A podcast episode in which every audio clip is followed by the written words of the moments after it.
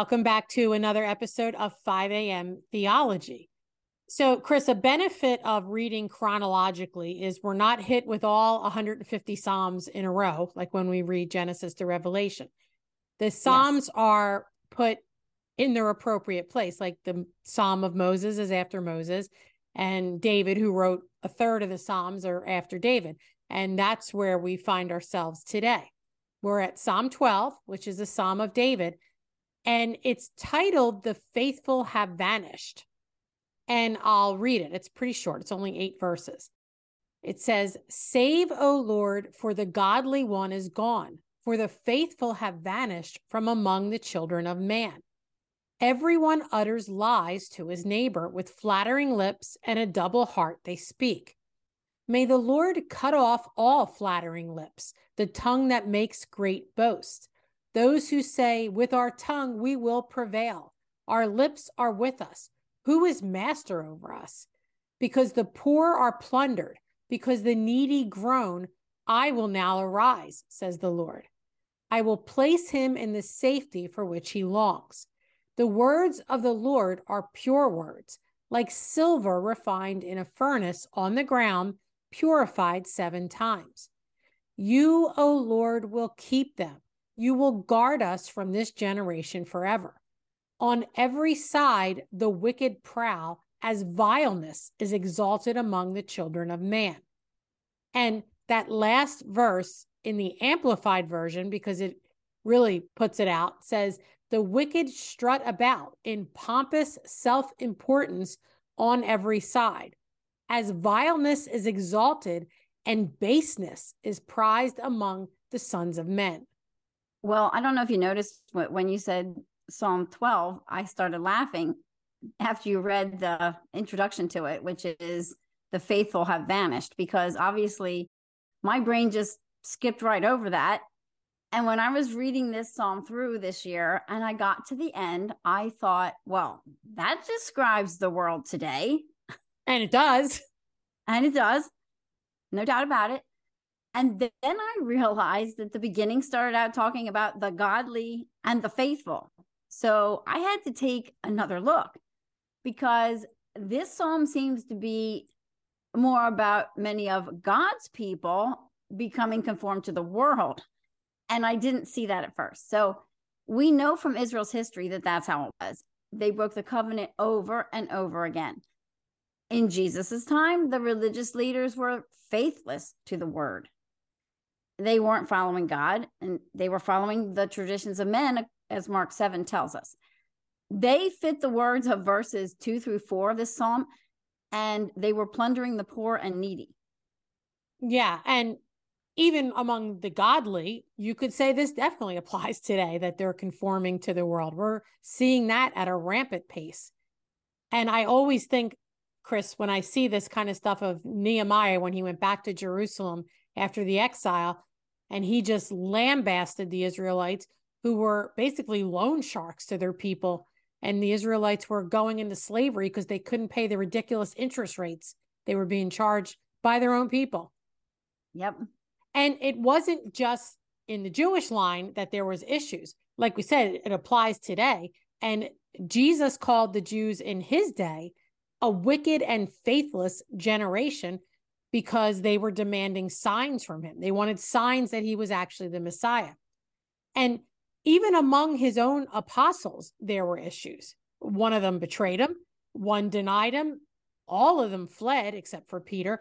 And after his death, some doubted he was the Redeemer. And one of them couldn't believe he had risen until he had put his fingers in his wounds and in his side. Absolutely. Doubting Thomas. That's why we call him Doubting Thomas. And that psalm is so applicable today too. First Timothy 4 1 says, Now the Spirit expressly says that in later times some will depart from the faith by devoting themselves to deceitful spirits and teachings of demons.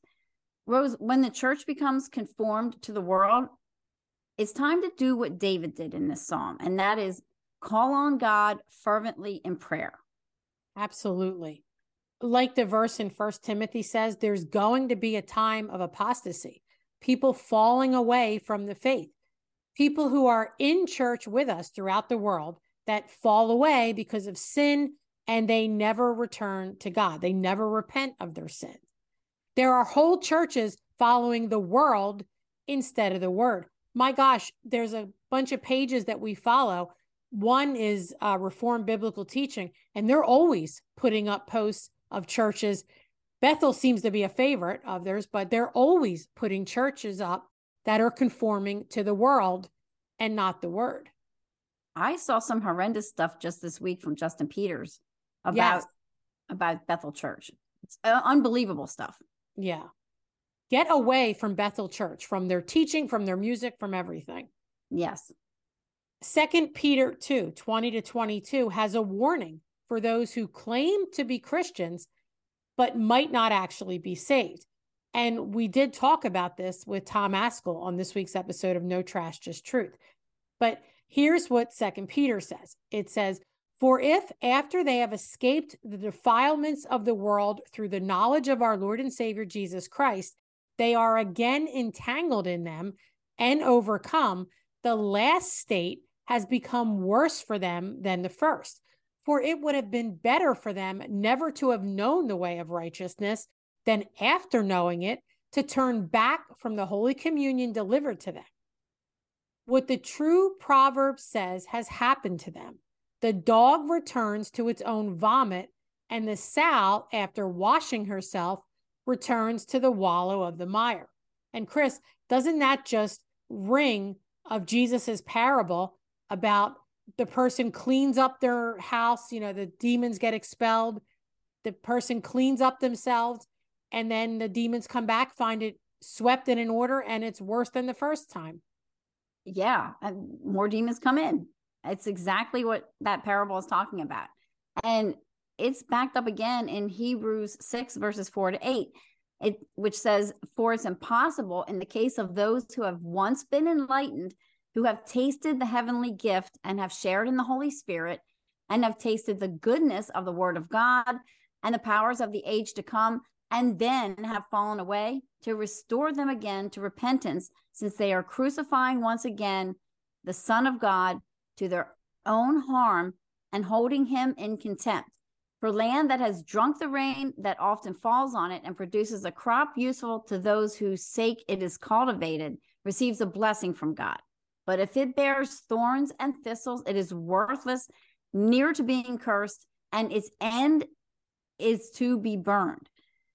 Rose, like I said at the beginning, when I first got to this psalm this year, I read through it and was really thinking about the unsaved. And these people are unsaved, but they're in church and it's time for them to repent if they haven't truly done it. Because I realized, like I said, that David was actually talking about a time when most of the godly looked just like the world. And like I said, what does he do? He prays fervently for God to intervene. And I just see that so much right now. Like it's needed so much right now. Yeah. And I think it's important what you said, Chris, that the people who who fall away and never repent and come back were never saved. But yeah, we need to pray. Pray fervently like David. That's a great recipe. And that's a good place to end for today. Have a blessed morning, everyone.